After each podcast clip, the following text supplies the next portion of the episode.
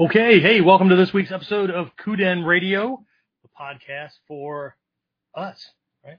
So, serious martial artists, self defense, uh, students, uh, you know, those of us who want to use these uh, these lessons to create the life that we've always dreamed of living, or we want to be doing living more of, right? And having those skills and abilities necessary for, for protecting that life from anything that might harm it? So that's what I've distilled down over. Uh, we'll not talk about how many decades of training. anyway, so um, uh, been thinking about this idea of uh, warriorship, and you know, we've been talking about a bunch of um, different things, personality traits, uh, hindrances, those kind of things. Um, but I want to make sure that I want to make sure that I'm not losing folks who need things to be dressed up a certain way, right? So tonight we'll specifically talk about one of the lineages. That way I can throw in some Japanese language and, uh, we'll talk about things, uh, directly from the scrolls, right? That way, right? It, I don't know, it kind of helps those who need that, right? To be, to be happy, to be satisfied, uh, with the training because sometimes uh, in well, very often in these uh, episodes, uh, I mention things along the way, but um, you know, it's not it's not always wrapped in a nice package for folks that need things to be packaged a certain way. And I, I, I believe that most of you are not that way, especially those of you who have been binge listening to these things. Um, you know, and we really appreciate it. Um, but want to make sure that, uh, you know, if if that's what it takes for people to tune in, then uh, then that's fine, right? Uh, but what we're going to be doing uh, during this episode is taking a look at a key principle that shows up uh, in both the the battlefield, right, the combat kind of training side of things, and the life mastery side of things. Excuse me, within the Gyoko school, and um, you know how this kind of stuff has has kind of popped up and how it often is confusing to people who uh, tend to approach the training from a very lopsided, uh, unbalanced way, right? Uh, they're actually contradicting um, the lessons, right? But anyway, uh, we'll talk about that and more after we officially get started. So, the big question is this. How are self-defense and success-minded people like us Concerned citizens worried about protecting ourselves, our loved ones, and the things we care about from the monsters we know exist in the world. How do we train in a way that gives us the skills, knowledge, and understanding we need without becoming paranoid fighters or killers ourselves, and yet still allows us to be the hero protector the world needs us to be? That's the question, and this podcast will give you the answers. My name is Jeffrey Miller, and welcome to Kuden Radio, real training for real people in a real world. All right, and we're back, episode 198 two more, right? Two more weeks, James. Uh, that should be what? Mid March, we will hit episode 200. So, um, I don't know. I don't know what we're planning to do. I'm not going to dress up like a ninja elf going to Mardi Gras or anything like that because Mardi Gras is already over. So, well, you've missed your chance. Anyway, I don't know what I'm going to do. Anyway, but, um, we'll pop things in and, and see how it goes. Anyway, uh, so quick admin things here before we get started. And again, for those of you who are listening to this, I don't know, at least past uh, February 28th of 2024, then at least one of these won't matter. Um, but I'm gonna get these things out so that they're uh, they're ready to go. You know what? Even before I do that, um, again, I, would really really appreciate if folks could whatever platform you're on, right? Uh, give these things like a thumbs up, give it a like, uh, share it, right?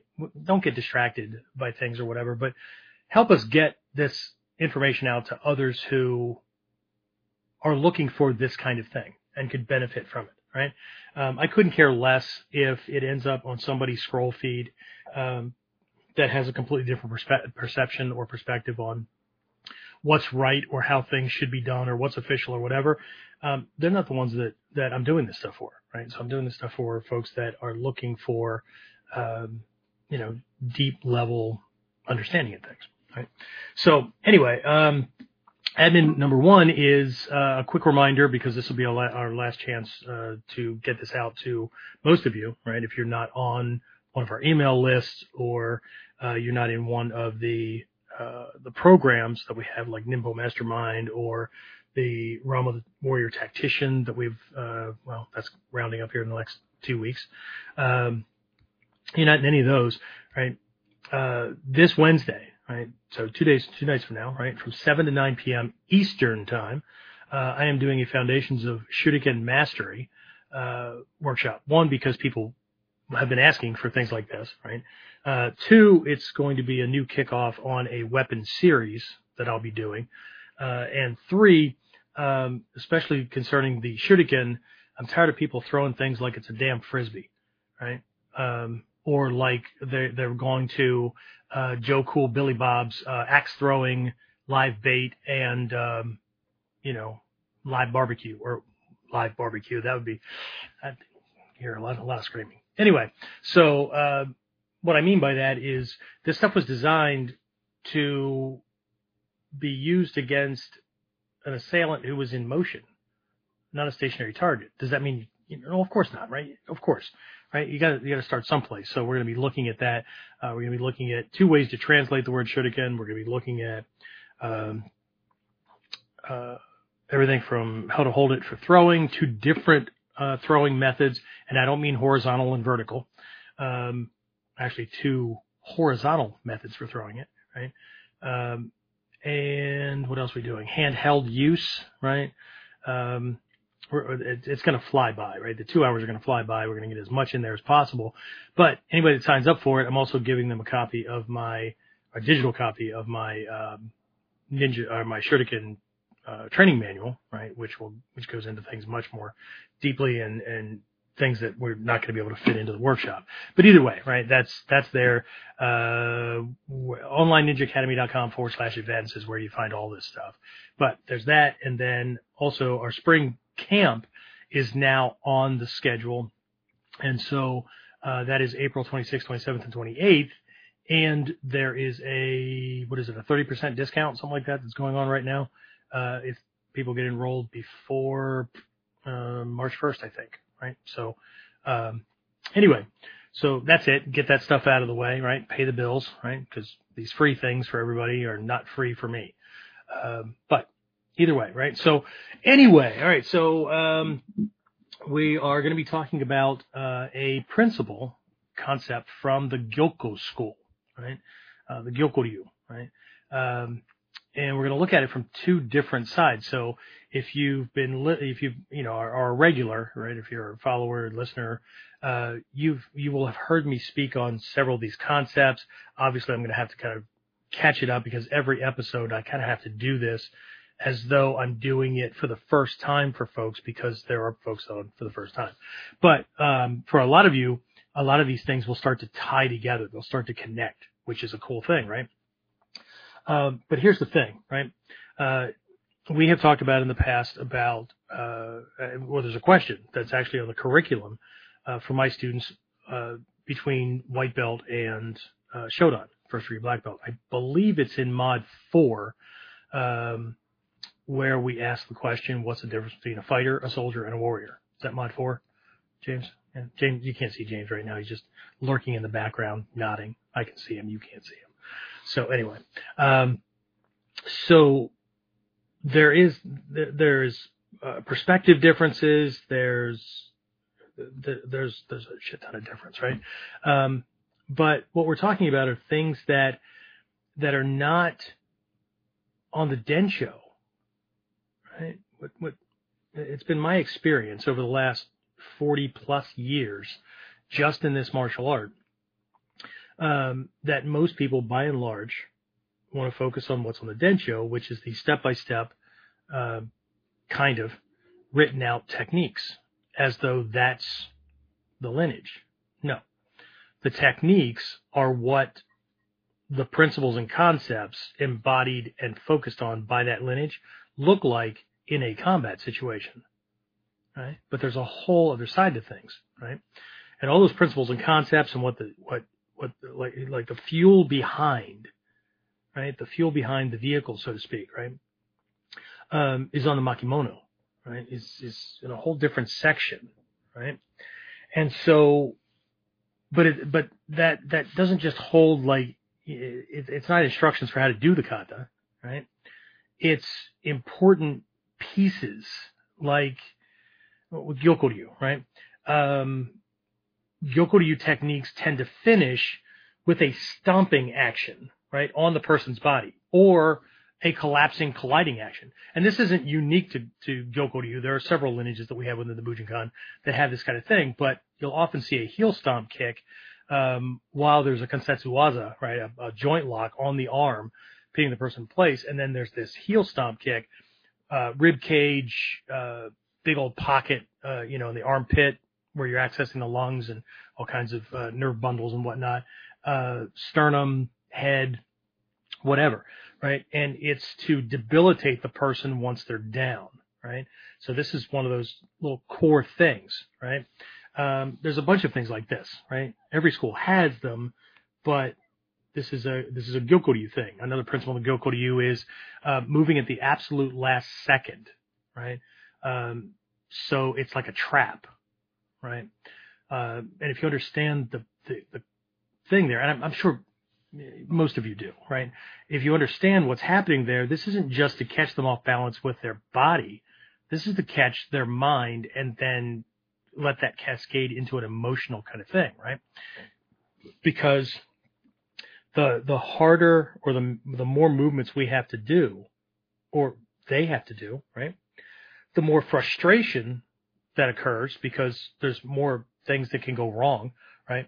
Uh, the more what's that old saying? The more complicated the pipes, or the more complicated the plumbing, the easier it is to stop up the pipes, so to speak, right?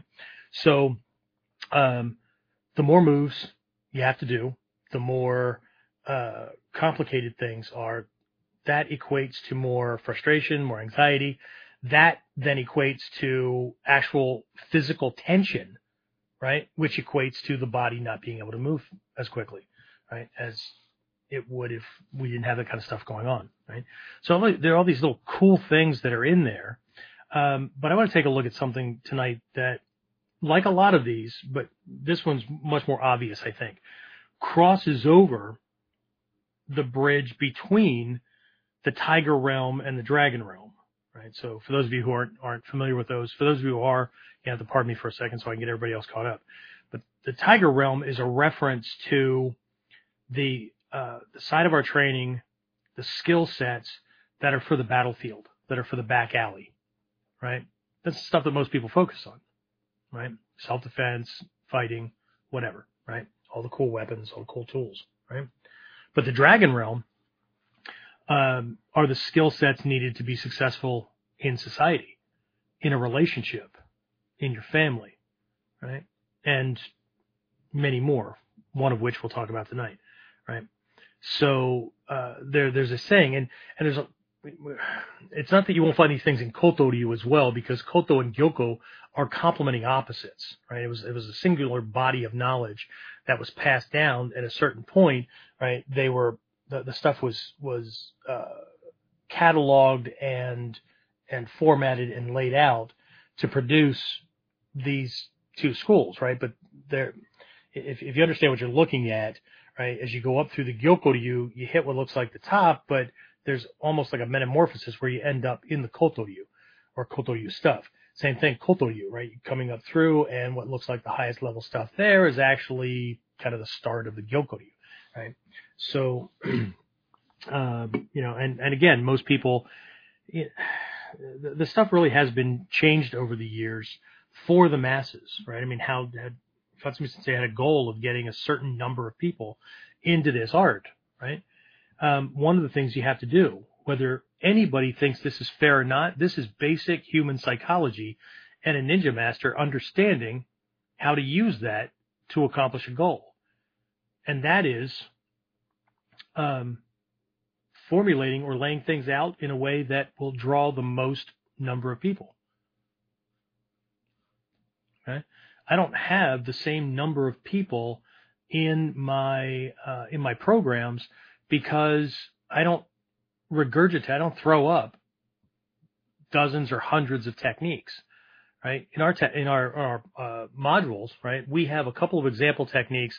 We have kihons and variations, but there's not just this shit, right? If you go go to a self defense uh, website where they're promising, you know, uh, to teach you one or six or whatever techniques that within 30 minutes you'll be able to kick the ass of any attacker ever, right? Uh, and you buy that for 12.95. There's immediately an upsell where they're going to give you 30 or 300 or whatever more techniques. What the fuck? Excuse my language. But if the six you were just selling me for 12.95 were going to handle any attacker in 30 minutes or less, what the hell do I need these for? But people buy them like hotcakes. And then the next upsell is, oh, by the way, here's a weapons DVD with 50 or 500 techniques or whatever. And, you know, for 27.95 or whatever, right? You can get that. People buy that shit left and right. There's people in this, in this art that have programs where here's 30 years worth of techniques and 30, you know, whatever, training and stuff for the low, low price of. Well, great. Most people barely have enough time to fucking do their Sanshin and Happo practice during a week, but they buy it with no thought, right? So, right? But there's a difference between having it and being able to use it. It's kind of like Ichimonji no kata, right? It's a difference between being able to duplicate the dojo and understanding what that is a model of, what it's an example of, right? Let's translate kata, right? And it's a kihon, right? Part of the kihon happo. It's a kihon. What does kihon mean? Well, since a kihon means fundamental. Well, great there's a huge difference between being able to translate a word and understanding what's being meant.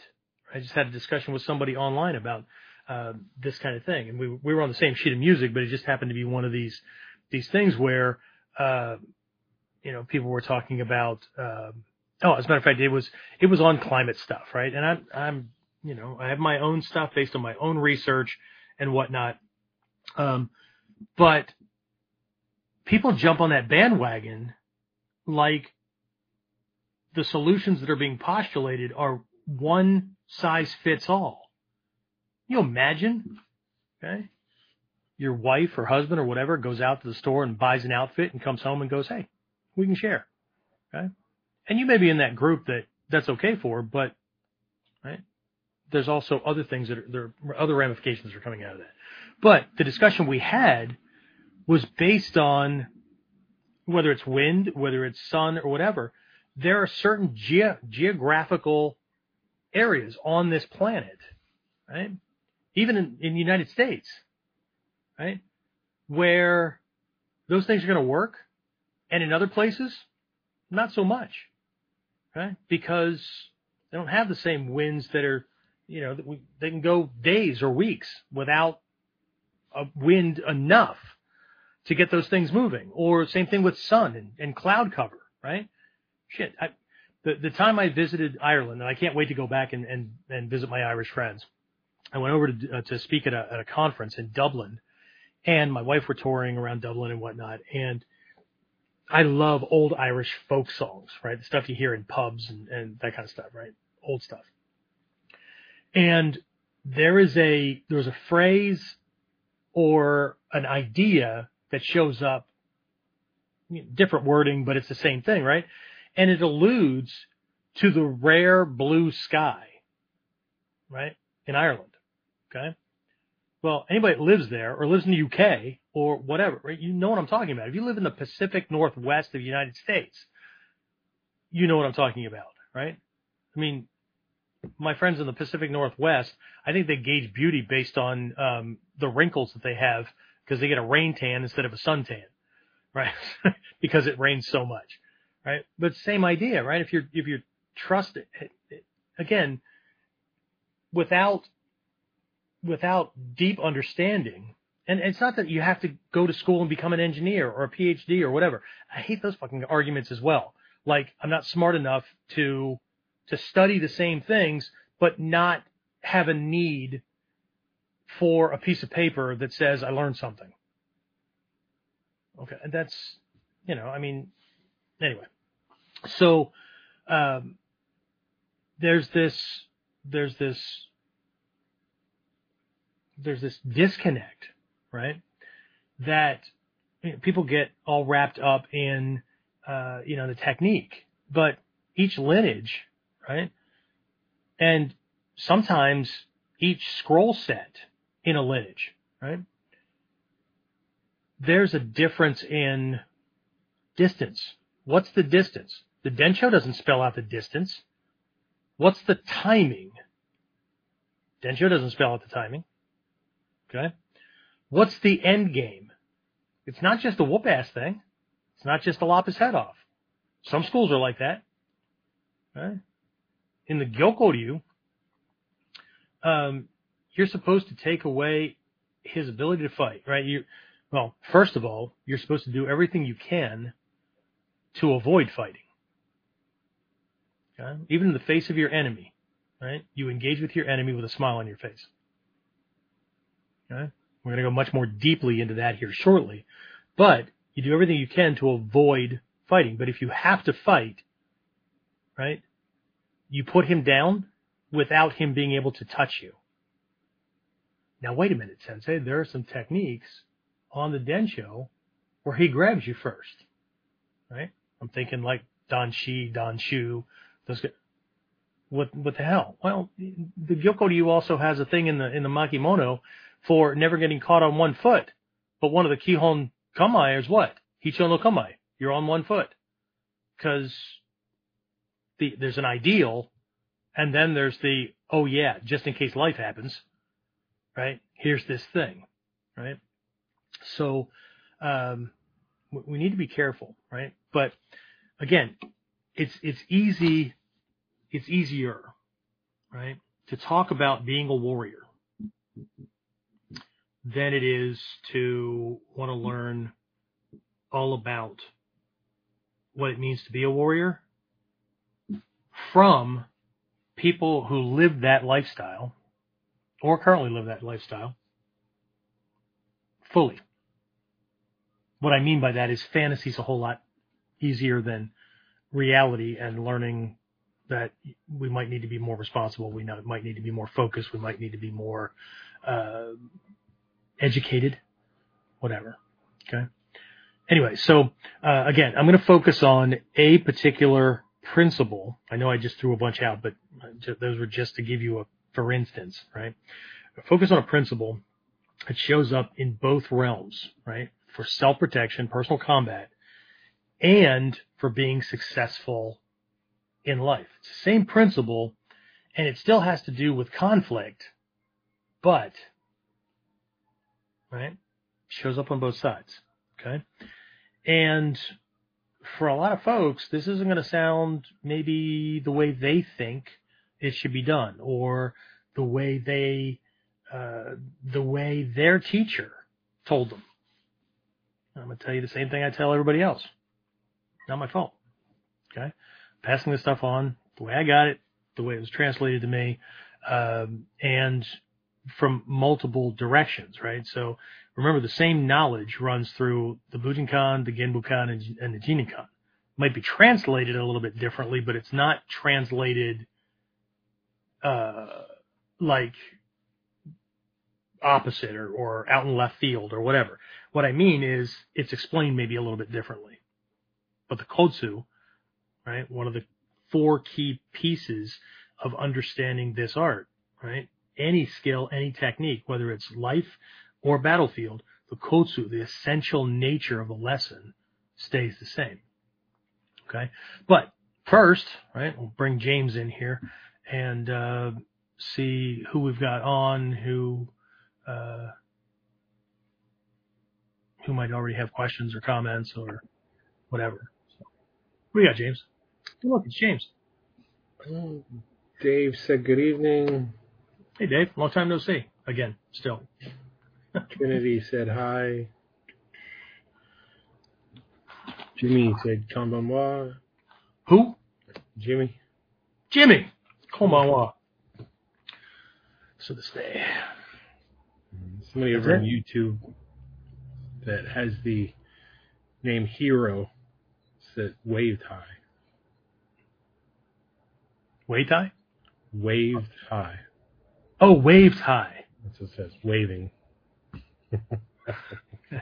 For those of you on audio only, I apologize. I just did my little, uh, you know, the little hands that you can buy, the suction cup, and stick them onto your dash, and it just kind of, you know, waves when the car hits a pothole.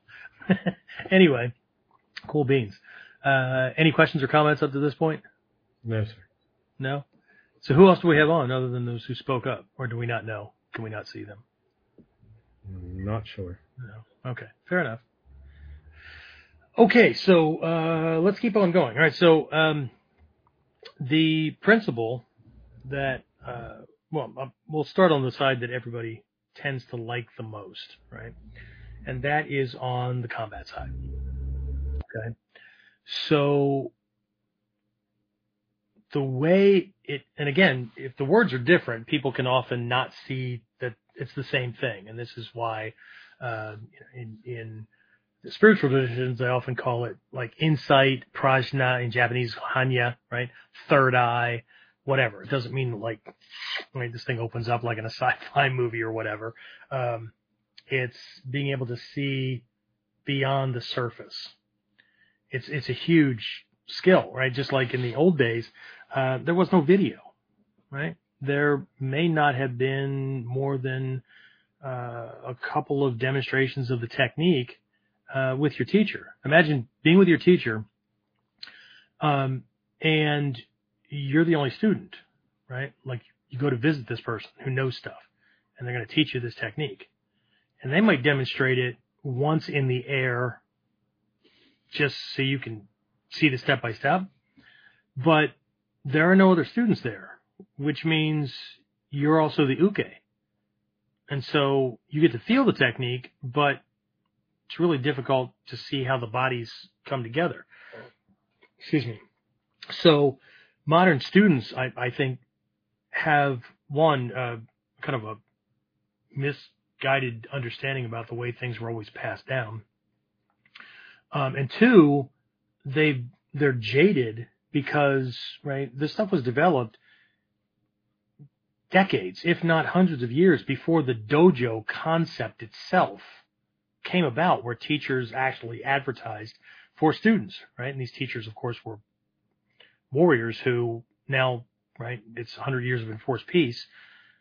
It's the only skill i have. How am i going to make money to feed myself feed my family right? Pay the bills whatever right? So for all those people in today's world that are like, oh, if you have a dojo and you're doing this, this, and this and making money off of it, uh, you're a piece of shit. Well, then perhaps your spiritual uh, lineage past masters are the same thing. I mean, you can't just can't say it in one direction and then justify that it's okay in another, right? Truth is truth, regardless of which side it's on. That goes for political divides. That goes for religions. That goes for martial arts. Uh, uh, styles or whatever, right? But ego likes to play its little game. So, uh, but anyway, um, so what we're looking at here is the idea that uh, I mentioned part of this before, right? When he attacks, if you have no other choice and you need to, to do this, right? When he attacks, right, you, you crush him, right? You dominate him. But you um, you save his life. The hell's up with that? Right? So I'll talk about that in a minute, but here's this idea, right? So, and, and I, I, mentioned something else before, right? The, the, the ideal is to be able to do this without him being able to touch you. Okay. So this is not the same mentality as getting into a ring and duking it out for two minute rounds, five minute rounds, whatever trading shots, right? Willing to take one to get one. That kind of two steps outside the, the cave uh, kind of mentality, right? This is one of my teachers used to call this enlightened self protection, right? Because it requires it requires a little bit more aptitude, right? It requires that you're able to think strategically, tactically, right? To understand the techniques outside of the moves, right? Of course, we all start someplace, but the difference between mastery and the beginner is the process, right? And and being able to be shown or discover or develop the ability to see and understand things that the average person cannot, right? They can't, right?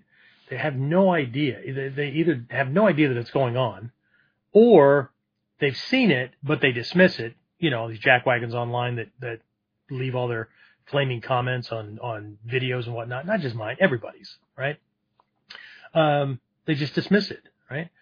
Um, if you ever want to really do some research into how to beat the conventional attacker, okay, or people from specific fighter style mentalities, go down through the comments and take note of tactics and strategies that these people think are bullshit. Right? Now, you need to be able to look at techniques yourself and know what's a good technique. It may be rough around the edges, it may be from a different style or whatever, but that's strategically and tactically sound, and I can make that work. Just needs to be fixed here, or I, you know, we would do it this way or whatever, but that, that's usable. And one that'll get you killed. So you need to know that. But take note of what these people are saying is bullshit. Because what they're telling you is, one, they don't know how to do it. Two, they don't train to be able to defend against it. And three, they always fight a certain way, so this thing will come from outside of their perceptual uh, realm, right, and take them completely by surprise. Okay? Don't just you know, write them off. Don't just get into an argument with them. Okay. Um, let them tell you, right? And part of this lineage, part of this, these lineages, part of it is an understanding how to let your opponent show you how to beat him. Because he can't throw something at you. Fists, feet, knives, bullets, words, ideology, whatever, he can't throw something at you without exposing himself. You just need to know what you're looking for. But if you're too busy ducking the punches, the words, or whatever, or he slings, you sling, you're playing the yeah but game or whatever, then then you better rely on something called cone a lot. Cone, right? Luck. Right? So anyway, right? Um, the concept here is again, right? I'm going to dominate him, but I'm going to save his life. Right? Why would I do that? Right? This guy can just get up, go to his pickup, grab the shotgun, and come back, or um, whatever. Right? Meet me another day. Now he knows how I fight. Now he knows how I yeah, no, not if I know my techniques correctly. Okay. And this is why, uh, again, one of the, one of the rules of thumb across the board is 10 seconds or less, four moves or less, right? But the ninpo part of the training is that I execute my techniques. I do what I'm doing while he's busy doing something else, right? First thing a student learns is to, uh, deliver the counter strike, the the the Kanagash, right? Um, while you're busy evading, while you're shifting into kamae, because psychologically he's busy missing. And if we're doing this Gyokko style and we're moving at the last possible second, then hit everything from his body to his brain to his emotional set was bracing for impact. Right? As far as he's concerned, at that moment in time, the hit's a foregone conclusion. It's it's it's just going to happen.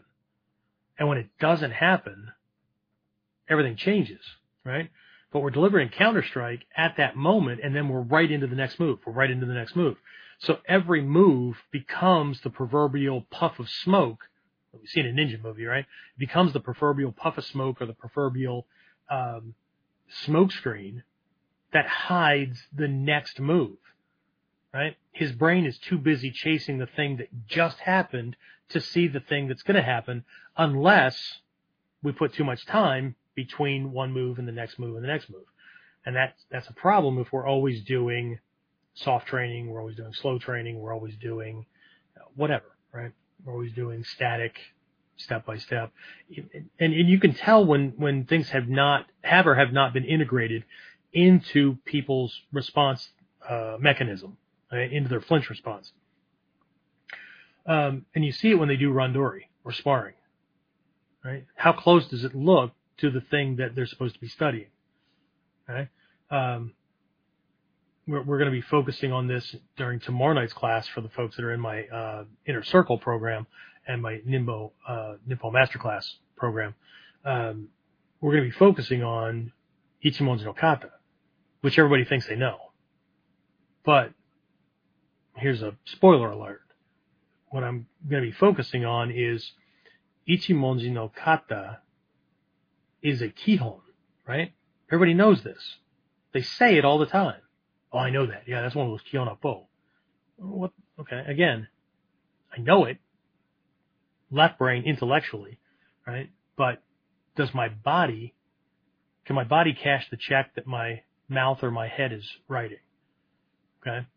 And so the, the thing we're going to be focusing on tomorrow night is, uh, this kamae first, kamae last, kamae always, but training with that to the point where it becomes the flinch response. It becomes the instinctive thing, right? The word, the phrase second nature is bullshit. Okay? It doesn't become second nature. It becomes first nature. It becomes the thing that we do.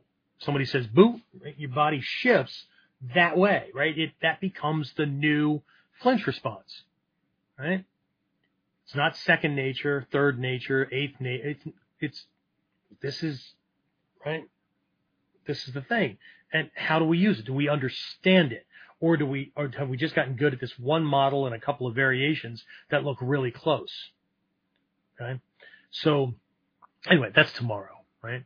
Um, but the, the thing that's going on here is not just how we're taking them down, you know, the little stomp at the end or whatever, right? it doesn't stop there. What you are doing with this technique is you are taking this person to the point where they know that you have them physically, mentally, and in their heart. They know they're going to die. They know that you own them. And then you give them back their life.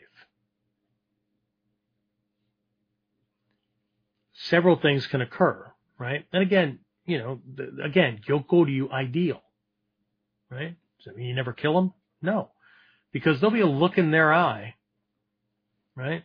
Then, a couple minutes later, or they'll start doing bullshit tomorrow, whatever. That will require a different decision next time. But it's been my experience that that person gets so affected in their heart that they're not coming back. Okay, I don't. Uh, I'll share a story. Kind of works with this, and some of you may have already heard it, so I apologize. But again, this one just fits. Uh, the I got out of the military for the first time. I, I was actually out for seven months going to become a, a civilian uh, police officer, and like I traveled for hundreds of miles taking tests and things like that. And the job market was just oversaturated, so I went back in and uh, did another tour. But I got out with my family, and um, we just uh, the apartment we, we, that we were setting up and all that kind of stuff, everything fell through. So we ended up staying with uh, some friends. I had no idea that this guy we had no idea that this guy had anger management issues, right? And so anyway, um, there's this day, you know, everything's going well, and he he's going to take a nap. He says, I, I got to call my mom um, at whatever time it was, right? So could you wake me up if I'm not already awake? Could you just, you know, me, wake me up? I can't be late for this because she has something she has to do. Sure, no problem, right? So his wife tries waking him up, he doesn't stir, right? And we're starting to get concerned, like, you know, is this guy, is he in a coma? Is he, you know, whatever? Because there's no stirring, there's breathing, but he's he's not waking up. And uh, finally, he does, and he just screams like an animal. And he's got these work boots on, like these hikers or whatnot, steel toe boots and whatnot. And he's laying on a couch, and so uh, the the sofa, the piece of furniture, right, uh, is to his what his um, uh, left side, right? And so he takes his right leg, and through all this screaming, he's just swinging this leg up and kicking the wall, right? Finally, jumps up out of this this uh, you know sofa, this couch, and storms off out of the living room, down the hall, into the into the kitchen. And uh, my wife at the time, um, you know, uh, couldn't help herself. um, always the negotiator, always trying to calm things down. You know, I, I think that's a that's a it's a noble trait. But um, she went in and she's trying to calm him down and trying to reason with him, and all of a sudden, you know, I I stayed in the living room. I'm going to let this negotiation happen first, and uh, all of a sudden I hear, "Don't you ever hit me again," from her. Well, then I found myself in the kitchen, and I'm trying to calm him down and all of a sudden he growled, right, roared, and came at me. And then uh, a little bit of a wind Yoda action and a headlock later. Um, you know, then he's trying to kick at my legs and all that stuff. And I, uh, I put his head into a position that was not anatomically conducive to well-being. He was just locked. I didn't do anything major, but his ear was turned enough to me that I could lean in and about this tone say, if you don't stop moving, I'm going to kill you. And then I applied just a little bit more pressure to his neck and he stopped. And I said, I'm going to let you go and you're going to go calm down. And of course, when I let go, he stormed out of the room, went and slammed himself into another room or whatever, came out later, tried to play things off like nothing ever happened or whatever, but, uh, obviously I kept my eye on him, right? Because now I know this guy's, uh, he's, uh, kind of leans in this direction, right? Anyway, uh, maybe two days later, we had a friend over. It was a mutual friend that came over, and we're all laughing and having a good time or whatever. And um, as a matter of fact, the friend was drinking a, a soda, except uh, back then they weren't plastic, right? Old timers know they were glass, right? And um, he was just holding this thing, and he said something. We all laughed because he didn't realize that what he said was kind of stupid, right? So we all laughed. And my wife at the time, same one, right, made this comment and he pulled the bottle back and I recognized it as he's just screwing around, right?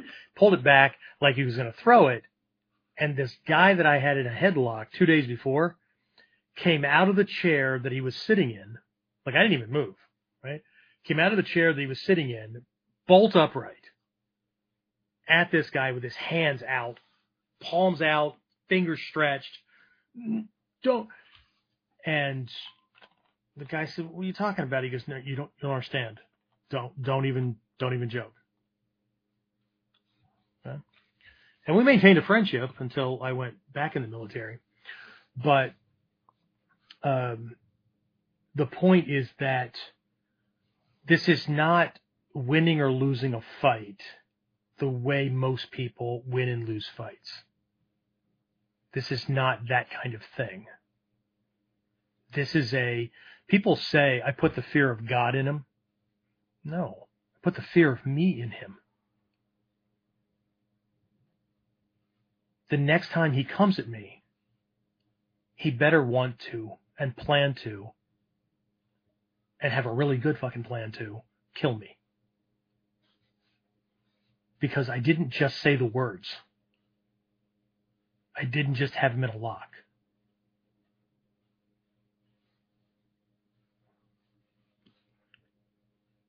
This is Budo.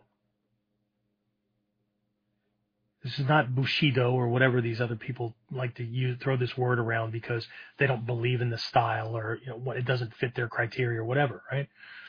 This is reaching beyond someone, the surface of their body. Not, you haven't even touched them with your hands yet. In this case, I just had them in restraint. This is reaching in their mind and in their soul. Right? And then giving them the gift of their life back. Right? There are stories throughout our lineages. Hatsumi Sensei has told them. There's stories that are second, third hand or whatever from Takamatsu Sensei. Um, I've heard them from Shoto Tanemura, uh, from the Genbukan. He trained with uh, Takamatsu Sensei. He's Hatsumi Sensei's cousin, so he trained with him way back in the day. Um, and there are these stories about you know these people just being brutal enemies, and then they had this little moment, and they walked away friends afterwards, right? And sometimes it was a mutual kind of thing, and other times it was a somebody had to be taught a lesson, and then they became your biggest advocate because they'd rather be on your side than not. And sometimes they just go away because that was just this little micro experience. And they don't want to know what else you have in your freaking bag. They don't want to know what else you have in your toolkit. Okay? Because that was fucking terrifying enough. Okay? But this is not fantasy land. This is not, and again, you know, people hear me laughing and chuckling and having a good time. Hatsumi Sensei, right? A lot of people don't take him seriously because, like, that's not how martial arts grandmasters act. No, that's how very confident, powerful people act because they don't have a need to walk around with their fucking chest puffed out and threatening people all the time and things like that. If words like that come out, um, in the words of Jack Hoban, a, a switch has been flipped and we are coldly professional. The job gets done and then we go back to enjoying our lives. Right? Because this is still all about balance. Right? So can you see this balance that's going on? Right? You have, and this is something that, that, uh, it's, Takagi Yoshin has it, right? The level above being able to take somebody's balance, right? Um, when you do that, when you take them, right? Um, they're done, right? But there's a level of ability above that. And it's the level of ability you have to be able to attain to. Otherwise, every one of your training partners are going to get busted up or you're going to relegate yourself to lower levels of training and ability you're going to hang out in the realm of soft training or slow training or or step by step or whatever because you can't get to that level because you're going to end up breaking this person. No. There is a level beyond you doing the technique and your partner being able to take ukemi. Right? Because I can already hear it. I hear it across the void. Right? Well, that's why you know, your uke can take ukemi. No, the level above if your partner can take ukemi, you're not there yet. Because there's this level above that where you execute the technique in a way that they can't take ukemi. But now you got a problem. How the hell do you practice with anyone if they can't take ukemi? So there's a level above that where the moment I realize my partner can't take ukemi or I'm going to give this person their life back. Because the moment you take them, and they can't take ukemi, they know it. They know that they're, they know it's done. They fully expect the end. This is not trading shots. This is not winning a check or a trophy. This is, this is a one and done kind of thing, right? So the level above that is to be able to do that, but gear down at the last second. So one, you can save an uke. You can train at those levels so that when you take your uke and they can't save themselves, they're going to crash and burn. But you can, you can gear things down and save them. You can help you become their ukemi, right? But that's what allows you to take someone and then get, but now I have choice, right? Now I have choice. Because if I've learned other skills, I've read this person. Is this technique even valid for this particular attacker? Or is this just going to feed the vendetta wagon and I'm going to have to look over my shoulder for the rest of my life? And the shoulders of all my family members and friends. Well, since that's impossible. Right? So, again, for a lot of folks, they're going to have to come to grips with how far they want to take this stuff. Because again, there's the training and skills, there's a passing on in skills, but there's a whole other side of the training that's on the other side of the skin, the other side of the skull and bones for each one of us. It's not just training to move the parts. There's the intention. There's the resolve. There's the commitment. There's the responsibility. There's a video I just did, uh, personal development lesson for week 13 for the folks going through the realm of the tactical warrior, um, that talks about duty. The duty is a warrior, right? Um, and a lot of people, again, they throw the word warrior around, but and anyway, right? Again, you can use whatever words you want. We've talked about that in the past, right? Okay. Doesn't make it so. Anyway, so on the combat side, what you have is this, it's, it's balance. I have the ability to take life, right? To most people on the omote side, right? My skill set in being able to take life or restrain somebody or whatever is at the same time the ability to protect life. They they they come together, right? Because I'm a warrior and not just a fighter or whatever, right? The skills are there to protect life. But the skill set gives me the capability of taking life. Right? So there's a shit ton of responsibility in there. Okay? But at the same time, there's the ability to take it. Um, in, in one instance, I'm talking about two different people, right? The omote side is I'm talking about two different people that I'm affecting in the exact same moment. One person gets affected from the perspective, the side of the yin yang that has to do with taking life. But simultaneously, one or more people are being affected in the same instant on the other side of the yin yang or on the other side of the mountain or the other side of the coin, whatever, that has to do with protecting life. Okay? But the ura to this is with the enemy, the assailant, the opponent. Right? In the same instant, I can take it or I can give it back. But here's the thing from the Gyokko school. You give it back once they know, right? The lesson has, has been conveyed, right? This is not a, I did a little psych out punch or I geared down the throw and they knew that everything slowed down and I caught them and things like that. No, no. no. They need to understand.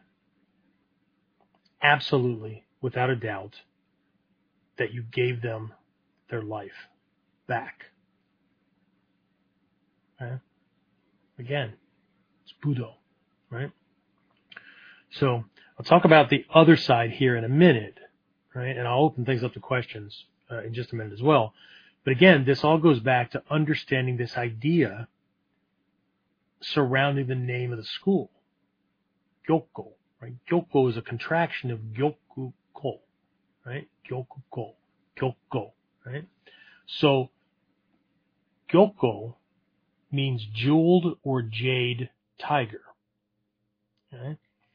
I've discussed this in past trainings and whatnot, but again, to make sure everybody's caught up, we understand what a tiger is, right? In the ancient world, right, if we understand this, this phrase, uh, Kolteki Ryoda, Kolteki Ryoda, Kol Teki means the tiger below, Yoda means the dragon above, right? Uh, if you've ever seen these scrolls or there's martial arts patches and whatnot, where you've got this tiger. It's uh, usually it's it's uh, superimposed over a yin yang or whatever. And again, symbology, but it goes way way deeper than that, right?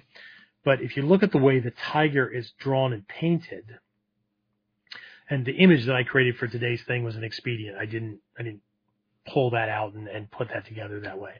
Um, but if you if you can kind of soften your gaze as you look at the, the characters, right? The tiger is standing on a rock or an outcrop or a kind of a plateau or whatever, right? And if you look at the shape of the tail around through its body and then its head hooking back up around almost toward the tail, roaring in that direction. And then the dragon is coming out of the clouds but it's doing the same thing and roaring back at the tiger. It's creating a yin yang all by itself. You don't need to superimpose this on a yin yang. It's right there, right? But the trick is that these two keep themselves, they keep each other in balance. One of these without the other is disastrous. Okay? It's not, it's not that it's not functional, but for a warrior, it's disastrous. Okay? So these are two different realms, right? This realm of the tiger, way back in ancient Japan, way back in the ancient world, right? In the East, the tiger was considered to be the most powerful creature on the phenomenal plane, right? The natural realm, in the material world, right? The dragon was seen to be the most powerful uh, creature in the spiritual realm. Whether dragons actually ever existed or not, whatever. Okay. But it was this idea, right? So you had this omote or right left kind of idea. You had skills for the battlefield, skills for society, right? Because if all you have are battlefield skills, how are you going to carry yourself through society in between wars? Okay. Everybody's training for war. But they don't handle arguments with their spouse very well, or they're easily manipulated, or um, whatever, right? Um, martial arts is my life. Great. Get a better job. Stop bitching you don't have money. Stop blaming everybody else in the world. Um, for being uh, what being corrupt or whatever. That's the only reason why they have what they have. I'm not playing them. I'm not following the fucking rules. I'm, you know, whatever. Okay. Well, when you're ready to understand natural laws and principles and concepts and how things work and how human beings operate and whatnot, then maybe we can cross to the other divide and produce results over there too. Okay. Um, anyway, so uh, let's do this. James, any questions or comments or anything that's popped up while I was yammering there? Uh, the only thing that's come in is from Hero over on YouTube, just said it's respect. What's respect? We talking about respecting the opponent? Right, because there's there's things in in the martial arts, and there's things in Budo and whatnot that talks about respect and how you respect even uh, even your enemy, that kind of thing, right? So again, there's an omote side to that, right? like uh, within the samurai realm, and it's not that this happened all the time, but respect for your enemy um, conventionally, idealistically meant that if after I cut him down, I didn't spit on his corpse, I didn't kick his body, that kind of stuff, right? Uh, made sure he got a you know decent burial or whatever. But so I, I have issues with that because how does that explain grabbing heads and dropping them in bags and taking them back so you could prove how many of the enemy you killed? Where do you think the word head count came from? Right? We're getting a head count. Right? It's a whole lot easier to carry back a bunch of uh, heads and stuff. But there's this other part, right? And this is this is a huge thing in, in samurai history, where they'd bring the head back and they put it on a on a platter, tray, whatever, and they would dress it up. They would do the hair, they put some makeup on it, whatnot. The guy's dead, right? It's his fucking skull, right? Um, and they would um, parade him, parade each of these, right? Killed leaders, whatever, in front of the winning leader, and he would, you know, he and his generals or whatever would um, look at them, uh, pay reverence, you know, respect them for their willingness to die for their beliefs and ideology before sending them on. But then what happens after you send them on? Well, we need to trade for another head. So they get dumped, right? So, right, there's the ideal and the shit written down in the books, but then, right? Anyway, um, but also there's the lesson that there's, it's not just about the respect that most people think of. Again, we have to be careful when we read about certain things. Right? The warrior respects even his opponent. Okay? Well, I get it, right? There's but there's two different types of respect, at least, right? In this context, there's the respect that mommy taught us, or grandma, or whoever was your influential person, right? Treat other, do unto others as you would have done unto you, you know, whatever, right? Well, if we all acted that way, I'd be out of a job, at least in this realm, right? Well, I'd be out of a job all the way around. I'd be doing something else in the world because even my workplace violence consultancy uh, teaches people how to deal with uber violent people that come in to want to, you know, shoot up the place or whatever. Um, but there's that, right? But that's Dragon Realm. That's how we operate in society. There's a lot of people in the martial arts that are assholes. They show very little respect, or they have that that that warped, asinine belief that I only show respect to those who show me respect. Okay, well I understand where you're coming from. However, what if they don't know any better? What if they didn't get that lesson? Okay, how does you not showing respect unless they show it to you make you better than them? To me, it makes you worse because they may not know any better. You're doing it on purpose. Right? How about if I show respect regardless of whether they show me respect or not? And with a smile on my face. Okay? Because okay? now everybody that sees that exchange will see the difference and not just two assholes mistreating each other, trying to be one-upmen. Okay? But the other side of respect for a warrior, the side that most people don't think about, and Hudson says he teach on this stuff all the time,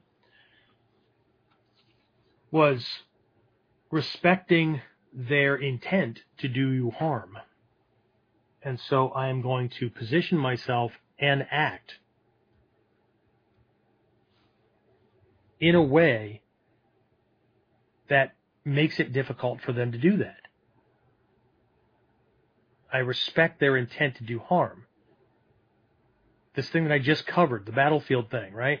I I'm taking their life and then last second I give it back. That is a self protection strategic move. I respect this guy's intent to do me harm. If I try to win a fight the same way most people try to win fights, what what what what happens tomorrow, or the day after that, or the day after that? Right?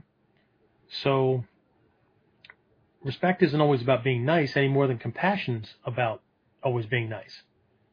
Compassion is doing what somebody needs, giving what's giving somebody what they need to grow, to move to move forward, to move ahead. Has nothing to do with being nice. It might in that moment come across as nice or pleasant or whatever. But that's not always the case. Some people don't need nice. Some people need a good swift kick in the ass. They may hate you for the rest of their lives, but a lesson will have been conveyed and now they will act differently because they don't know who else might step forward and kick them in the ass because they were an asshole. Okay? So,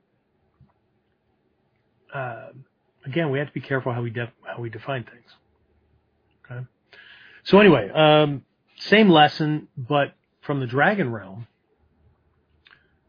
And again, the words are going to be different, but I need you to look past the words to see the essential nature, right? Because this is about balance. It's about balance within you and the ability to produce results that are far beyond or outside the moment. And for a lot of people, looking at these lessons or trying to get their head wrapped around them, right? Me too in the beginning? Um, it's going to sound so counterintuitive. Like, shit, I got the guy. Why would I give him his life back? Well, see, if I kill him, seems like it's over. Except he has family. He has friends. Or back in the day, he had a clan. Whatever. Okay? But see, we have to be able to see, think strategically. We have to understand if we're going to be warriors, we need to be able to maneuver a battlefield and to be able to see the battlefield and not just the rocks and trees and whatever around us in the moment.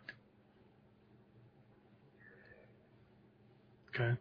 It's a difference between drafting foot soldiers in a village, putting shit in their hands, putting them in the front lines and say, hey, go kill as many of them as you can before you die. Meanwhile, I'm going to sit back here on my horse and watch what they're doing in relationship to that first push. And now the seasoned vets get to move in and make very different decisions. Okay. So on the other side, the lesson from the Gyokko Ryu is to live a life in balance and with harmony, right? Being kind, those kind of things, right? Even to one's enemy. As a matter of fact, sometimes it's worded that you always meet the enemy with a smile on your face. You can do that on the battlefield too. Because nothing freaks out somebody who wants to beat, break, or kill you like you smiling at them. Okay? And I don't mean a big cheesy, like, goofy smile kind of thing.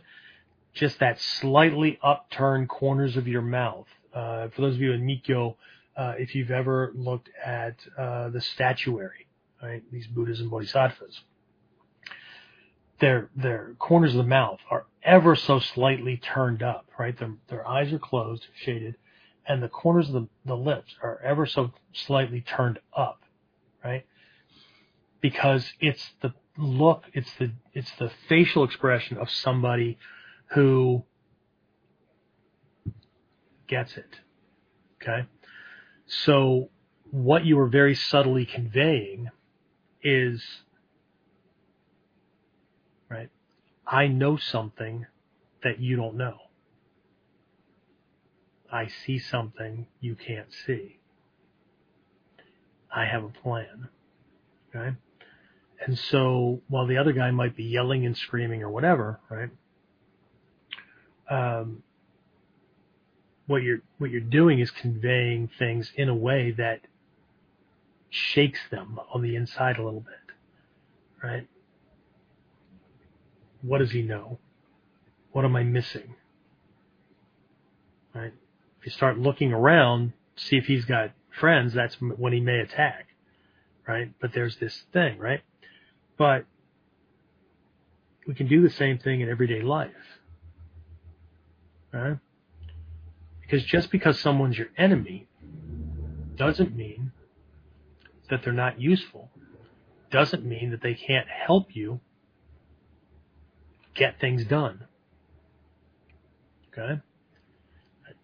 We don't have to like each other, but we have a common problem. It needs to be solved. So we don't even have to have to talk to each other, but how about if we? I've been on things in the town, right? We've worked on things and there's been some people there that, right? there's a neighbor that I have that has damaged my property and whatnot, but he was there. We were there for, for the same reason. What I'm, I'm to say I can't work if I'm not working on this, if this guy's not here or whatever, and I'm trying to force whoever is running the thing to get him to leave. Well, now this whole cause is being harmed because of my self-serving needs and now we're one body or he leaves and what? 10 of his friends leave. Well what fucking good does that serve right? Or i'm not my family's not helping because he's here.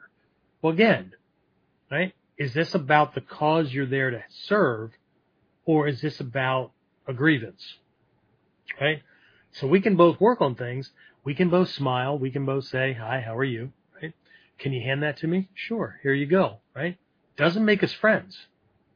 Doesn't make us like each other. But for the sake of what's happening and what's going on, we can come together. See, people that think that have a problem, they, they're, they're dualistic thinkers, right? It can't be both at the same time. If it's, if it's this, then it can't be that. If it's that, it can't be this, right? Well, hard time with this, right?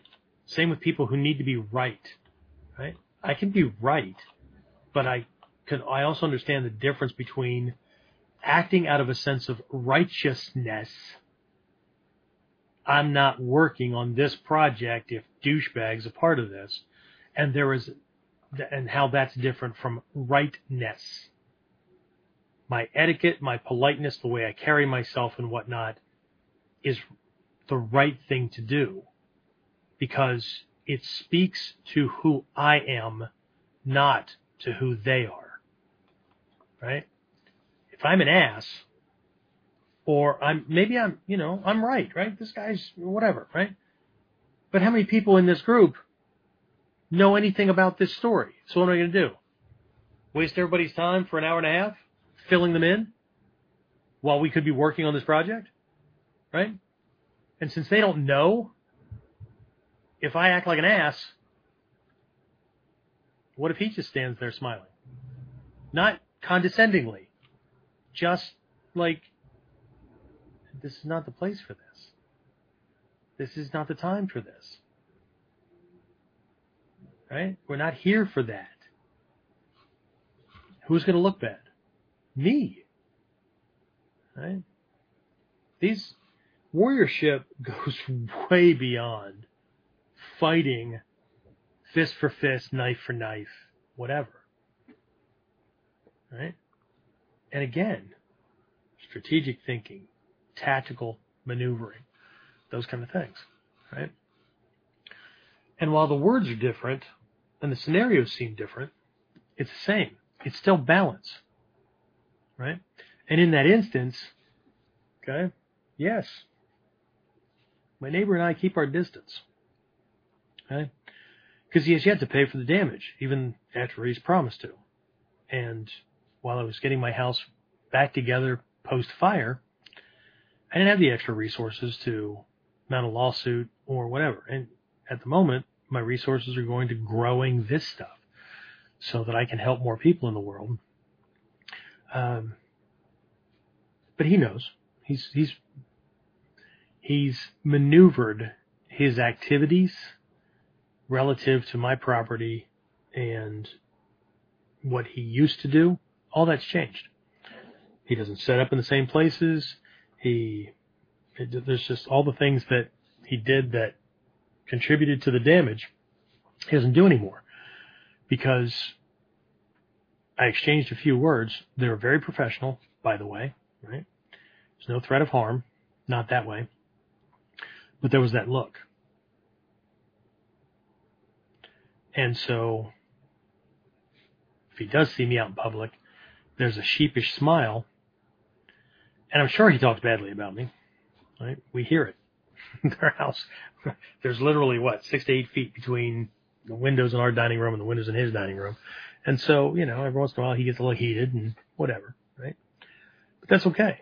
He can dislike me as long as he stops invading my space and damaging the property that I work hard to provide for my family.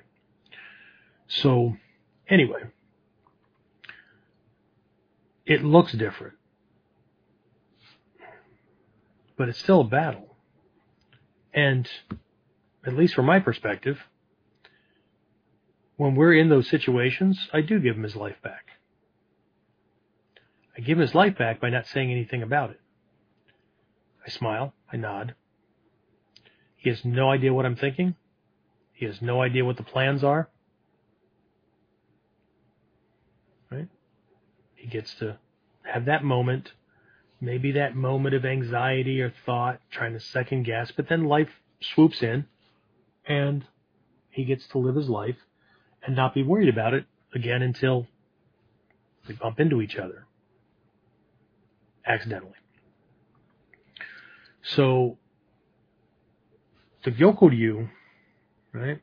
You think about this, this tiger, the essential nature of a tiger. Is a tiger always hunting? Is a tiger always attacking? No.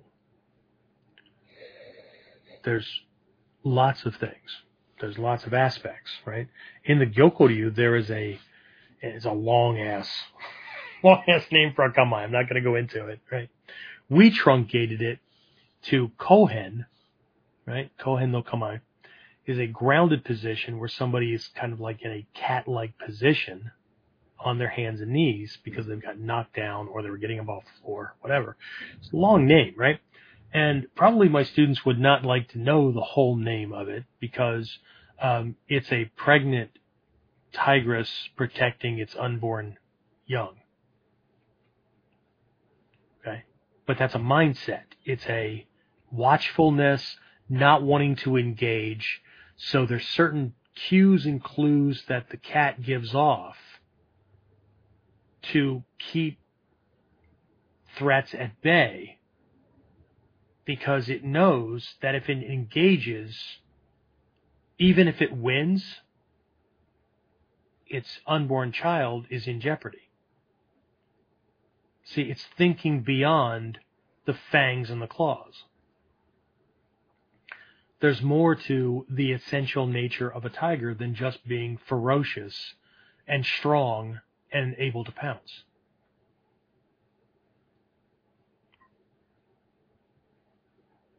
Okay, so there's one more thing that I, I want to do. I have a couple of questions and whatnot that's not not related to this. It's related to other things that we're working on.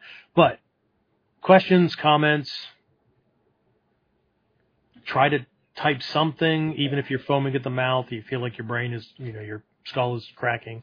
James, do you have anything that's on top of this? I mean, uh, what does this kind of make me th- make you think of or, or stir up based on either lessons in class or other things that you know you bumped into? How is this different from other martial arts you've done? Hmm. You hate with you on the spot. Oh, yeah. Tough. That's my job. I mean, it's different as in like no place I've been before would ever really cover anything like this. Well, in all honesty, there's uh, a very small percentage of people within this realm as well Hmm. that cover everything. And this is not about me, right? Because I couldn't do this if my teachers didn't do it. Couldn't do this if Hatsumi Sensei didn't do it. I couldn't do this if Takuma Sensei didn't pass it on that way. I couldn't do this if, if, if, right? So, um, it's not about me. I'm just, you know, I'm not just a messenger, but this is, I could have, I could have, like so many others, I could have dismissed this side of the training and we wouldn't be having the same conversation. Of course, 60, 70% of our Kuden wouldn't be what they are because we wouldn't be covering this aspect. But a lot of people don't tune into this, and a lot of people dismiss it because if we're not in uniforms slugging it out, then right, this is bullshit. Right? Stop talking. This is not right. Hatsumi Sensei always said, stop talking and train. Yeah, I get it. Okay? But there's other things that he did as well.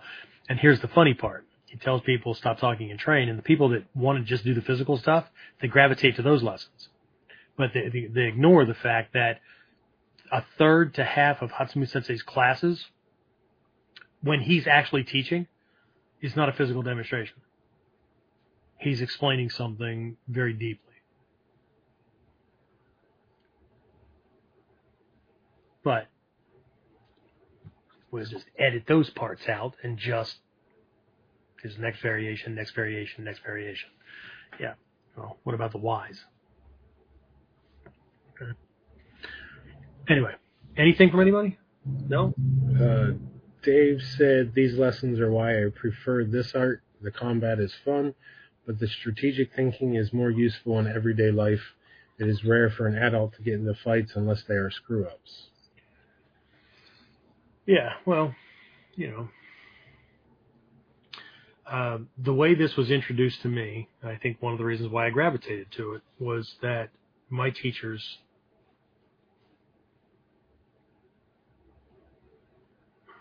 I don't want to say pushed, but they led with professionalism. And the full lessons, right? The full thing is really for people who want to live a successful professional. When I say professional, I don't mean you need to be a lawyer, doctor, whatever. I mean an upstanding, you know, classy kind of life, right? Where, and again, when I say classy, I don't mean that you don't get to dress in blue jeans and shit kicker boots and stuff like that. I mean, um, you know, you have a family or you have people that you care about and you're, you're protecting and whatever. You're not, sorry, you're not bar hopping every Saturday night. You're not, um, you know, you're not getting into piss ass conver- uh, arguments with people on a regular basis, right? You're living to the essence of what Takamatsu Sensei meant when he said, only those who have something to lose, only something, only those who truly have something to lose can ever really understand what it means to be a warrior. somebody has nothing to lose, they the, fighting, right? I mean, if they lose the fight, lost the fight. They win the fight, there's an upside to that. To people that have something significant to lose, job, family, loved ones, nice life, whatever, there's only a downside and it can go sideways and downhill very fucking fast. Right? So, uh, there's a certain mindset that's looking for, right? And is drawn to this side of things. But I do have to point out that uh, the Freudian slip that, you know, the fighting stuff was fun. Uh, you said that, so I just picked up on that right away. Not saying it isn't, but when I say when I say that something is fun, I don't mean like I enjoy fighting. Um, I don't because I'd be a sport fighter if I did. But the line that has to be crossed for me to act and that plays into this Gyokko Ryu idea this goes beyond pissed off and angry, conventional anger. And this goes to a point where that smile comes back, but it's it's a subconscious, unconscious facial micro expression that conveys a sense of enjoyment in the handling of this thing. People have looked at me or, or you know, addressed me after things like this and go to, you're going to go end up in jail or whatever. And the smile comes right back. And I say, I will sit there on that bed with a big old smile on my face. And it's not because I'm in prison. It's because the person that I had to deal with that caused me to be here will never, ever be able to do what they did ever again. That is the smile of satisfaction, not the smile of, I don't know, playful glee or whatever. However, we were talking about the Kukishinden school, there is a sense to that that fun. Right? There's a whole side to that training where the the idea is think about having think about being as powerful as one god. But here you got nine gods and they're demons on top of that, which means that they pretty much do whatever the hell they want because they're not not led by any kind of moral or ethical code, right? So you got that kind of power. And here comes Joe Cool Dickhead. And I mean, if you had that kind of power, you could wink this person out of existence in a microsecond. But then what are you going to do? Because if you had that kind of power, like your entire life would be an absolute order. There's nothing you couldn't want for, need, whatever, without having it just like that. Sorry, I know how cool that sounds, but it only sounds like that to people who don't have it. It's kind of like teenage girls getting complimented on their looks. They love it until it's happened 20, 30, 40, 50 fucking times. And that's when they turn into what guys call bitches. Can't you be original? Nice eyes. No shit. The last 49 guys told me the same thing. They're now looking for original because it gets old. It gets boring. It's the same thing if you had that much power. Sorry. Be like being on a perpetual vacation. Uh, it'd be cool. Only to people who aren't on fucking vacation often enough. Right? James and I had talked about this on a regular basis, right? There's a line that gets crossed where I need to get back and get stuff done because I now am without purpose. No, man, my purpose is to lay. Right. No, be personality types that rub me the wrong way. Those are the people that want to be on a professional vacation because you know what? Their vacations are just the same shit they do every day in a different location. Just fucking lay around. Can't wait to get off work so they can lay around. Can't wait to stop doing the long work so they can lay around. Can't wait to. Holy shit. I'm sorry, I can't do that. I'm not telling those people that that's all wrong. But you know what? If the world were run by the by that same personality type, we'd still be fucking living with horse and buggies. At best. Right? So anyway, um, all right. Anything else, James? anybody yet? That piss anybody off? It's bound to happen. no. Uh, Trinity came in with a question. That's my daughter. She know everything already. She, yeah, never mind. Anyway, sorry. Uh, this is something that I struggle with as a woman of smaller stature. It's difficult, even in serious situations that I've been in, to be taken seriously. Either I portray the victim and promote my own weakness, or I give the warning and bait unintentionally the attack. How can I deal with this? This being in confrontations faced in, quote, nightlife situations. We're supposed to avoid the fight, but how do I do that when I'm apparently walking bait for confrontations in that setting. Hmm. Okay, so uh, sorry, I'm going to use this word anyway because she's my daughter. So, baby, listen up. Okay, so one, you're in law enforcement, or you're going to be in that realm and adjacent realms. So, develop cop eyes. There's certain cues and and and signals that confident people present which can be intimidating, and I'll cover that in a minute. But one is, even if you're lost, look like you know where you're going. And if you don't know how to do that, then stop and scan the area and just look like you're surveying your domain. You're just surveying the scene. You're checking things out. Okay? It gives you time to get your bearings. And two, you don't look like you're lost. Okay? Three, check your posture. Okay? There is a, uh, there's a whole science around body language. And one of those is if you, if you, again, this is part of know thyself and, and how you operate and whatnot. And some folks, this is the, the, they would be abnormal to this and they're the ones that convey weakness on a regular basis. Okay.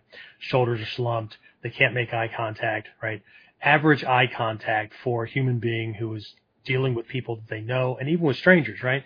Is one to four seconds. And I know that's a big sp- uh, spread or whatever, but practice holding eye contact longer. And if you can't hold eye contact, then look right here. Okay. If you're uh, listening audio only, I'm pointing to the point right between my eyes, right between my brow.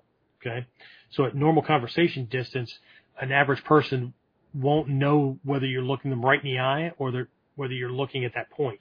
So if you're slightly intimidated or you're, you know, low anxiety, whatever, okay, and you can't bring yourself to look at somebody's eyes, then look right between the eyes. Look right above the nose, right where the glasses sit kind of thing, right there, okay, because you will look like you have a steely gaze. But you also have to be mindful that you break that gaze every mm, no longer than four to six seconds because after that, depending on the brain wiring, right? And I'm gonna I'm gonna be dualistic here because I'm not playing the 87, 131 uh, mindsets, genders, on whatever. Okay, so this just goes to sexual attraction.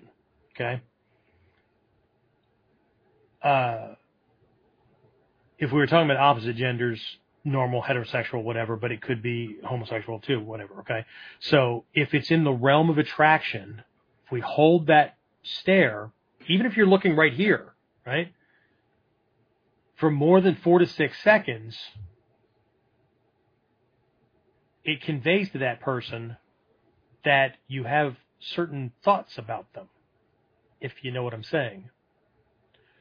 If it is opposing attractors. Let's say it's guy to guy. Okay.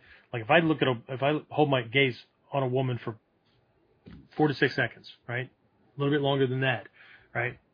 Um, it's sending attraction signals. Okay. And she's going to do what she does based on that, right? Um, and this is where most guys go wrong with it, right? They'll look and then they'll keep breaking eye contact because, um, they, they don't want to look like a stalker but the reality is when you keep breaking eye contact, you give her the willies and you look like a stalker. Okay? But if you just make eye contact like you're looking her over, everything's different, right? But if I did that to a guy, right? Unless he were gay, sorry, I am talking about attractors here, okay? If this were heterosexual, guy to guy, woman to woman, or whatever, and you hold that that uh, gaze for more than four to six seconds, now their brain triggers a response that this person wants to fight me. So you got two F's, two F possibilities. Okay. So, um, but I want to hold that longer. I want to look like I know what I'm doing. And also, if you can make sure that your head is up, okay, you don't have to like lift it too high, but this is, there's an air of uber confidence. And again, I'll talk about personality types here in a second, but at least have your head and jawline level. Okay. Because that conveys to the human mind that that person is confident and comfortable in their own skin. They, they are perfectly okay with being where they are. Right? They're there by choice. Okay. So, uh, again, there's all these little descriptors. Okay. Um, relax as much as possible without slouching the shoulders. Okay. Um, anxiety produces stiffness. Stiffness conveys, right, discomfort. Okay, victimhood. So there are these little things here. Okay, so that's the that's the obvious outward signals that you could work on. Okay. Um, and also, when you're talking to your friends and whatnot, like look around, but look around like you're looking for somebody. Okay. Not like you're like looking around, not, not like you're craning your neck or whatever, just kind of scanning around like you're just kind of, you know, again, surveying the scene. That conveys that you're paying attention to your surroundings. Okay. So you're harder for somebody to get the jump on. Okay. So anybody who's an opportunist, that's going to be difficult. Okay. Um, so that's that's some things for the for the outward, the omote side of things, right? For the the inward, right? The hmm. I'm going to hold that for a minute. Um, did she respond at all to whether or not that made sense? That, that was that helpful to anybody else other than Trinity? She hasn't said anything yet. Okay, well, uh, maybe she'll she'll get things wrapped around. Okay, um, there's an inner side to it, but this isn't just about. It's not the inside of you. I mean, you can always be working on you and your own sense of confidence and things like that, right? Um, because if now you know about dangers. I mean, you grew up with me. Um, I didn't go out of my way to make you paranoid or whatever. However, I did I did enforce the requirement that you would learn martial arts and learn how to protect yourself because uh, I know what kind of dangers are the I know all too well what kind of dangers in the world, and I also worked in areas where uh, if people knew what kind of things we stopped from happening that never made it to the news, um, they would never have a restful night's sleep ever. Um, but you know, ignorance is bliss, right? So, uh, but the internal thing that I'm talking about, and, and we can get to personal stuff later, but what I want you to start doing, if you know, you can do this just through memory, uh, you know, reflective exercises, but it might also be helpful to do it with some journaling or whatever, right? And again, this is not internal journaling for you. This is looking at those past experiences because you gave me a couple of options. Sometimes this happens with certain people, sometimes this happens. Okay. I want you to start thinking about those things, remembering them and, and, um, reflecting on them when they happen. Okay. Because there's an element that a lot of people don't think about. Ego wants things to be nice and cut and dry. I want to learn this thing that works all the time. It's just fucking easy, but it's also lazy. Okay. But life doesn't work that way. Okay. I'll give you for instance, right? Um, and this goes even for my kids. I've got some that think that I'm confident all the time. And now they've also seen me cry. The only time they've ever seen me cry is when I lost my kids in a legal issue. And I don't mean lost them, lost them. I mean like things happened and James, you know I'm talking about. And if anybody's ever been through that kind of thing, then you know what I'm talking about, right? Um, I fought the fight and so anyway, um, the the thing that you need to factor in is the difference in personalities. So here's where I'm going with this. Okay. Um, I've never been told or called arrogant.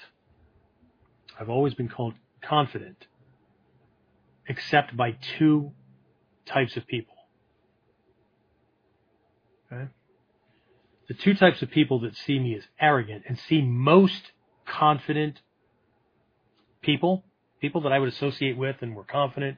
We laugh it up. We enjoy life and all that, but we're also very directed and, um, you know, we also have lines, right? If you agreed to do something, then, um, and James knows, James has helped me for a long time and I have other people, uh, that volunteer and help and, and whatnot. Um, and more often than not, I convey the you didn't fulfill on the thing you said you were going to do. I usually do that with humor first and a soft touch. Um, and even I, I don't know that you've ever even heard me, not toward you ever, but in your presence, I don't know that you've ever even heard me get super stern like, you know, I don't, even know how I would express that. I mean, I know how I would express it, but, um, you know, fair, uh, mean, yelling, whatever. Um, there has been a soft, you probably have been around for a soft, um, I understand if things are too overwhelming and you can't do it, you just need to tell me so I can put somebody in there that can. Because this is not a, this is not a, um, I don't operate based on uh, somebody having three choices as to whether they'll do their job or not. If you agreed to do something, then what we have is a can't or won't if it's not getting done. Right? If it's a can't issue, that's my problem. Right? It means you're not trained and you, you're not able to produce the results, but you're trying. That's a me issue. Now it's a training issue, right? If it's a won't issue, that's not a me thing, right? And there's the door. So if somebody's not getting the job done, then okay, so what's your plan for getting the job done on time, right? Like, who knows? Pick something, James. Monthly newsletter, whatever, right? Videos up, whatever, right? What's your what's your plan for getting that done? Or what's your plan for transitioning out so I can get somebody else in there that can do it? Well, I don't have one. Okay, let me ask that again. What's your plan for fixing this so that the job is done on time? Or what's your plan for transitioning out of this department, out of this job, out of this position, whatever? I don't have one. Well, you need to pick one because I think you think there's a third option. The third option is you'll just keep doing what you're doing and the rest of us will have to work around you. No, because the third option is I'll pick one for you and it's not, you, you won't be readjusting your day to get the job done on time. But a lot of managers can't bring themselves to do things like that because they don't handle conflict well. But if we're all on the same team, any team is only as strong as the weakest link. And if we're moving forward, we don't move forward with anchors down or I'll get around to it. Not on my goddamn team, you won't. Go start your own goddamn team. We see how well that's working. Okay? So, see, it can go up from there, but you haven't experienced that from me, have you? No, yeah. because it's just, right? But the two types of people that see the confidence as arrogance are uh, people with extreme insecurity right? Low self esteem, where they're high anxiety, afraid of most things. So, and th- th- we've talked about this in the past when it comes to like Mikkyo training and looking at the mandala, right? Most people think they know extremes, but if I'm an extreme, let's say I'm extreme left, right? I think I know what extreme right is all about, except that extreme to me, from my perspective, way over here, right? The opposite extreme is actually neutral. So moderates or independents are going to look like they're freaking extreme to the other side. They have no idea what the other side looks like. Okay. So these people are easily triggered because confidence looks like arrogance, bullying, whatever. I've heard people in this realm called me a bully because I told them they weren't keeping up their end of the bargain and the team was struggling because they weren't doing their job. Well, you're bullying. No, I'm holding you accountable. Right? Well, they didn't like being talked to that way. Well, right? Okay, now we have a problem. The second type of person that sees relaxed, confident people as arrogant are control freaks because they can't just run through and get their own way all the time.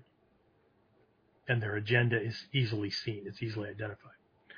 So the thing, trend, is to start looking at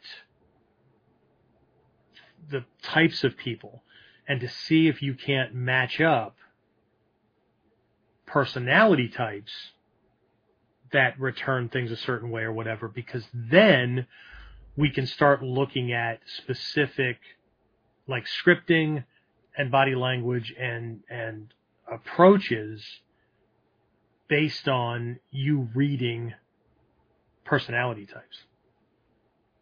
Okay. Does that make sense? James, does that make sense? Mm-hmm. Yeah. Ego wants this to be easy, right? If you ever, if, if you've ever had somebody come to you, they, they know that you're doing martial arts or whatever, right? Self defense. What would you do if somebody throws a punch at your face? Why are they punching me?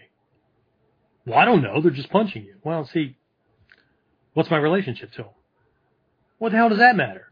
They're, they're trying to punch you. Okay. Well, if it's my kid, right? If it's my grandson when he was little, right? And now he, he's four, so he's gone through a little phase where he's trying to play the superhero and whatnot. He comes up and he'll pop me, right? He'll go, "Gotcha, Grandpa." Oh yeah, you did. Okay, I'm gonna take the punch. Okay. Context, right? Why are they punching me? Um, what's our height differential? Is it a jab? Is it a right cross? How far away are they? Right? What's my job? What's my position? What's the environment I'm in? Throw this motherfucker right on the ground. Really? In the middle of your workplace. So now you got two people fighting and you're both out of a job. Explain that to the wife or family. Can't feed you this week, kids. Unemployment hasn't kicked in. Oh shit, can't get employment. I got fired. And it was a criminal act. Okay. So again, this is this is Budo. When Hatsumi Sensei says this is real Budo, he's not just talking about the blades and the fist, right? Because he also said and says, right, Budo is life. Budo is a living thing. Budo is about life. You can't study Budo without studying life. Okay? Without studying engagements, without studying interactions, right? Without studying interpersonal dynamics. Now, do you have to study those things to the to the depth that I or others have? No, of course not, right? Right? But that's why we've done it, so you don't have to, right? we can point these things out. You can look around and go, mm, "Yep, oh wait, there's an exception." Sensei, there's a okay. Ah, look at this little piece. Oh shit. Hmm, okay, right. So, um, yeah. Anyway, uh, did she respond or anything? Yes, she said it's helping. I'm taking notes, and it worked. I'm now the you of my friend groups. I tell them everything they've never heard to make sure they are as safe as they can be. Look at that. You're not even a black belt yet. Imagine what you're going to be like after you've really internalized this stuff. Trin just got re-involved, serious and all that, um, but from the adult perspective, because um, she's like most of her training with me was always through the youth stuff, and there were lots of things that we didn't cover, like this stuff, because kids kids aren't ready for it. They don't, don't process it the same way, right? So here we are. Right. Anything else come in? Is this helpful to anybody else within the Trinity? Uh, Dave said yes. The body language stuff is very cool. He also said on vacation you get pineapple drinks. So You get pineapple what? you get pineapple drinks on vacation. Shut up, man. no, I'm. uh, that's funny. Maybe it's not funny. Maybe Dave now wants to punch me. Damn it, I'm coming to spring camp just so I can jack you up. Okay. I'm cool. Anyway, uh, okay, so anything else? Nothing else? Trinity just said I'm working on it. Cool beans. Right, because you're the man. Um, okay, so um, uh, quick question, right? So uh, I am always trying to make sure that folks who are at least coming to me for things, right, are getting what they need. And while I understand that sometimes we don't know what we need, but we'll know it when we see it, or we can't put it into words or whatever. Okay. So uh, I am looking at right now creating uh, a lot of people like a previous episode. I you know tossed it out there. I'm going to be doing uh, one of two different Mikkyo things coming up. Right. I gave uh, option A, option B. A bunch of people responded. So I guess the next thing that we'll be doing, starting in a couple of weeks, uh, is uh, something called the Goshin Bo, which is uh, psychological self-defense. Uh, it's kind of a bridge to Mikkyo or Mikkyo, uh, not a Mikkyo, Kuji, Kuji light kind of thing. Um, uh, so anyway, um, but what I want to do is what I'm working on right now is putting together a kind of a free guide. I know free, Ooh, more free stuff, um, but a free guide for um, who I think are the people that engage with what I'm doing uh, much better. Okay, but what I'm really looking for are like uh, the things that would would be the most significant. So I have two questions, right? And you can either answer now through comments or you can shoot us an email, uh, comment later, whatever. We'll try to get caught up on all these things. Um, but the first one is really kind of wrapped around uh, my recognition. Again, you know, knowing human beings, right? It's why Hatsumi was able to do what he was able to do. Um, part of what I'm, you know, still working on with all this stuff. But um, people tend to not, not, not, not act, right? People act, and those of you who've gone through the Mikkyo and pre-Mikkyo uh, studies, this is like lesson zero, right? Um, people tend to act, uh, buy things and roll in things, make choices, whatever, based on one of two uh, things.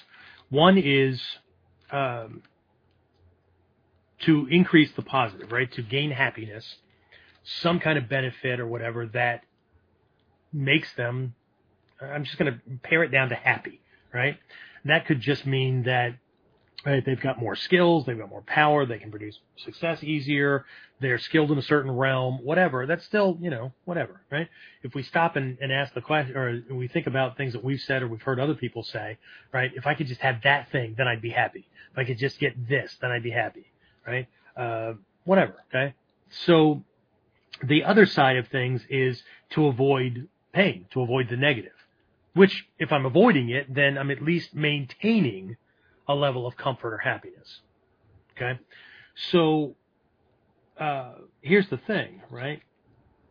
What is it that you think this training gives you or does for you that allows you to maintain, sustain, or gain more happiness, more power, more, however you define that. Okay, so that's question number one. I know it was a really long one. However, there's that one. Okay. And the second one is really based around the fact that I have two primary things, a third one in my head at the moment of uh, a, a guide that I want to put out for long distance people that are trying to learn this art, but they don't have a teacher in their area, right?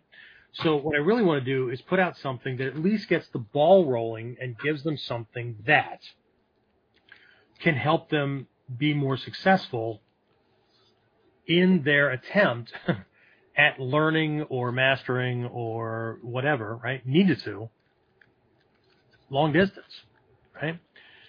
So I'm going to toss out a couple, and if none of them match, let me know that as well, right? But if they do or they're in the ballpark, um, which one sounds like it would be uh, the one that you would? Now, don't don't tell me that one is one, but you, you only click on things because it's freaking free, and you're just going around gathering free shit. But it's just going to sit on your, uh, you know, your hard drive. But you got that free thing, right? So the first one, and I, I don't know the number yet because I'm going through because I've always been a long distance student, right? And here's the thing, the thing that I don't think most people get, right? Um, I never had a home dojo. I started the dojos. Okay. So I've always been long distance for my teachers. Minimum nine hour drive, maximum halfway around the planet. Okay. So, uh, I think I'm uniquely positioned to be able to help people in that same kind of condition be able to get, well, I don't know that I can get you to Dai Shihan, but I can get you to at least a first and second degree black belt, if not farther than that. But, uh, you know, mastering Ninjutsu as a long distance student, uh, been there, done that, leapt over all the hurdles, right? Um, including spouses that don't understand and family and money and all kinds of issues, right? So, option one that uh, got percolating in my head is uh, my fill in the blank with, uh, I'll come up with the number of steps. At the moment, I'm just going to throw in the word or the number seven, right? So my seven step guide to, uh, or a checklist to, um, you know, mastering ninjutsu as a long distance student. Okay. Um, two, um, a free guide or uh, lesson for uh, how to set up a training area when you don't have a dedicated area or room to train. And I, at the moment, my brain glitched and I can't remember the third one. So those are the two. Are either one of those, either one of those sound attractive enough that if I gave you a checklist of things, right, um, that here's how, here are the things that I did, right? No dojo in my area. The, the only time there's ever been a dojo in my area is I, I opened it. I started it. Same thing, training group, whatever. Okay. Um, that or the how to set up a training area when you don't have the area to try, uh, the space to train. Uh, we'll give you a couple minutes for this, and then we're gonna have to wrap things up because I think we got like two minutes before we gotta wrap this up. But either way, James, any any answers coming in? Any anything? And while, while we're waiting for those, I'll one more time remind everybody this Wednesday coming up, February 28th from 7 to 9 p.m. Eastern, uh, I am doing a Foundations of uh, Shuriken Mastery uh, workshop. It's only a two hour workshop focusing on the Hira Shuriken, specifically the four pointed uh, Shuriken. Uh, I don't know that we're I mean, I have some Senbon, and we'll talk about it a little bit.